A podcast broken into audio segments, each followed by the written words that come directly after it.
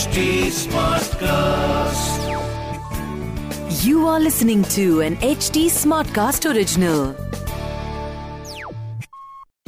जय श्री राम पिछले एपिसोड में हमने सुना कि रावण मरीच से सलाह करने आया था कि राम की पत्नी सीता का अपहरण करके कैसे राम पर आक्रमण किया जाए उससे राक्षसों की मौत का बदला लिया जाए हमने आपको ये भी बताया कि मरीच ताटका का पुत्र था, जिसे राम ने कई वर्षों पहले हराया था। देखिए, रामायण से हमें ये पता चलता है कि राक्षस कुल में जन्म लेने वाले भी सोच विचार करते थे। उन्हें सही गलत की पहचान थी, जैसे आप आगे के एपिसोड में सुनेंगे।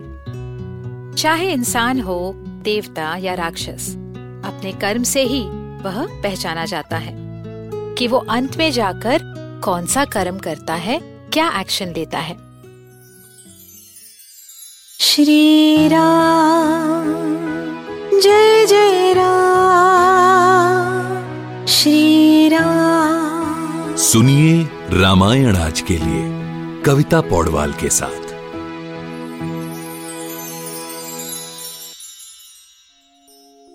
राक्षस मरीच ने बड़े आदर से रावण से कहा महाराज शायद आपने राज्य के बाहर दूत नहीं भिजवाए। वरना आपको पता चलता कि राम कौन है और उसकी शक्ति क्या है। मैं राक्षस जाति की भलाई चाहता हूँ। राम पर वार करना या उनसे युद्ध करना राक्षस जाति के लिए बहुत खतरनाक होगा। कहीं ऐसा न हो कि सीता की वजह से या उसका अपहरण करने की वजह से आपका और आपकी लंका का विनाश हो जाए। जो राजा राज्य की ओर ध्यान नहीं देता, काम प्रवृत्ति में खोया रहता है और ऐसे लोगों से घिरा रहता है जो उसकी जी हुजूरी करते हैं। वो बर्बाद हो जाता है महाराज। अब मरीच वास्तव में श्री राम की बढ़ाई करता है कि राम का देश निकाला नहीं हुआ। ना ही वो अधर्मी है, ना ही उन्होंने अपने राज्य या राज्य के लिए गलत सोचा है। उन्होंने हमेशा लोगों का अच्छा ही किया। जब रानी कैकई ने राजा दशरथ से छल किया, राम ने पिता का मान रखने के लिए अयोध्या को छोड़ दिया था। अयोध्या के साथ, अयोध्या के सारे ऐशो आराम छोड़कर वो दंडक वन में वनवासियों की तरह रहते हैं। रावण को समझाते हुए मरीच बोला, महाराज, राम कठोर दिल नहीं है। जब तक कोई वार न करे, वो वार नहीं करेंगे। जैसे इंद्र देवों के राजा है, राम मनुष्य लोक पर राज्य करते हैं। आप उनकी पत्नी को अगवा करना चाहते हैं? ये तो अपनी मौत बुलाने जैसा हुआ। सीता खुद इतनी तेजस्वी और पुण्यवान है। आपको ये विचार मन से निकाल देना चाहिए। आपके भाई विभीषण और आपके मंत्री आपको सही राय देते हैं। वो कभी नहीं कहेंगे कि राम से युद्ध करो। मैं खुद आपको ये कभी सलाह नहीं दूँगा कि आप राम से युद्ध करें। आप मेरी बात को समझिए महाराज। फिर मरीच अपनी कहानी सुनाने लगा। मैं खुद किसी जमाने में दंडकारण्य में ऋषियों का मांस खाकर रहता था। अपने बल और बुद्धि पर मुझे अभिमान था। ऋषि विश्वामित्र ने राम से ये बात कही, तब राम बहुत छोटे थे। उन्होंने कभी शत्रु का सामना भी नहीं किया था। विश्वामित्र उन दो बालकों, राम और लक्ष्मण को अपने पिता से मांग कर ले आए थे, क्योंकि उन्हें इन बालकों की शक्ति पता थी। एक दिन, छोटे से बालक राम, महान ऋषि विश्वामित्र के आश्रम के बाहर पहरा देने खड़े थे। मैं इतना विशाल राक्षस, उस छोटे बालक ने मेरी आवाज़ सुनते ही मुझ पर बाण चलाया। मुझे लगा, ये बालक क्या करेगा? और मैं विश्वामित्र की तरफ़ दौड़ा।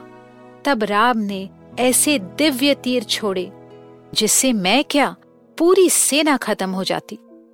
उस तीर के लगने से मैं कई योजन दूर समुद्र में फेंका गया। कितने ही वर्ष मैं बेहोश था, जब होश आया तो मैं लंका की तरफ़ आ गया। वो छोटा बालक राम इतना काबिल था। आज तो वो युवा है, शक्तिशाली राजा है।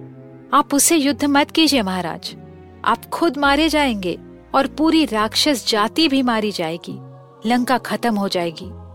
कभी कभी एक की गलती की वजह से सबका नुकसान होता है। इस युद्ध से लंका में हर तरफ़ राक्षसों की लाशें बिछ जाएँगी। उनके परिवार खत्म हो जाएँगे। आप राम की पत्नी को अगवा करेंगे तो यहाँ सारे राक्षसों की पत्नियाँ विधवा हो जाएँगी।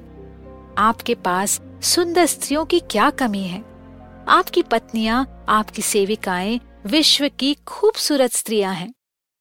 तो फिर आप जानबूझकर किसी पर स्त्री का अपहरण क्यों कर रहे हैं? फिर मरीच ने रावण को एक और कहानी सुनाई। एक बार बालक राम से हारने के बाद मैं वापस बदला लेने दंडकारण्य पहुँच गया, जब राम नए नए वनवास में आए थे। मुझे लगा कि इनकी शक्ति अब शायद वनवास की कठिनाई सहकर कम हुई होगी। मैंने दो और राक्षसों के साथ, नर हिरण या बारासिंगा का रूप लेकर उन पर आक्रमण करने की कोशिश की। तब राम ने हम तीनों पर खून चूसने वाले नमूची बाण छोड़े। मेरी चलाकी से मैं तो बच निकला, लेकिन मेरे साथ के हिरण के भेस में दूसरे राक्षस मारे गए। तब से मैं यही जंगल में रहता हूँ, योग अभ्यास करता हूँ। महाराज, मैंने राक्षसी वृत्ति ही छोड़ दी है। और अब मैं राम के नाम से क्या र के उच्चार से भी डरता हूँ? तो हमने देखा कि मरीच को पहले ही राम की शक्ति का अंदाज़ा था। वो उनसे डरता भी था और वो ये भी जानता था कि जो सच का साथ देता है, उसे हराना नामुमकिन होता है। राम की शक्ति को उनके सच का सहारा था। केवल ऋषियों, देवों का ही नहीं, उन्हें अपनी प्रजा और माता पिता का भी आशीर्वाद था। और यही उनका कवच था। ये बात राक्षस होकर भी मरीज़ अच्छी तरह समझता था और उसने रावण को समझाने का प्रयत्न किया। आगे क्या हुआ? जानने के लिए हमसे जुड़े रहिए रामायण आज के लिए के पॉडकास्ट में, जहाँ हम श्री वाल्मीकि रामायण जी के साथ सफ़र करते रहेंगे। फॉर अपडेट्स ऑन रामायण आज के लिए follow H T on Facebook Instagram Twitter YouTube and link अगर आप मुझसे कोई सवाल पूछना चाहते हो तो मेरे Instagram handle at Kavita dot Paudwal पर पूछिए। और रामायण आज के लिए की पूरी सीरीज़ सुनने के लिए लॉग ऑन टू www.htsmartcast.com अगले एपिसोड में आपसे फिर मुलाकात होगी। तब तक के लिए Ram Ram.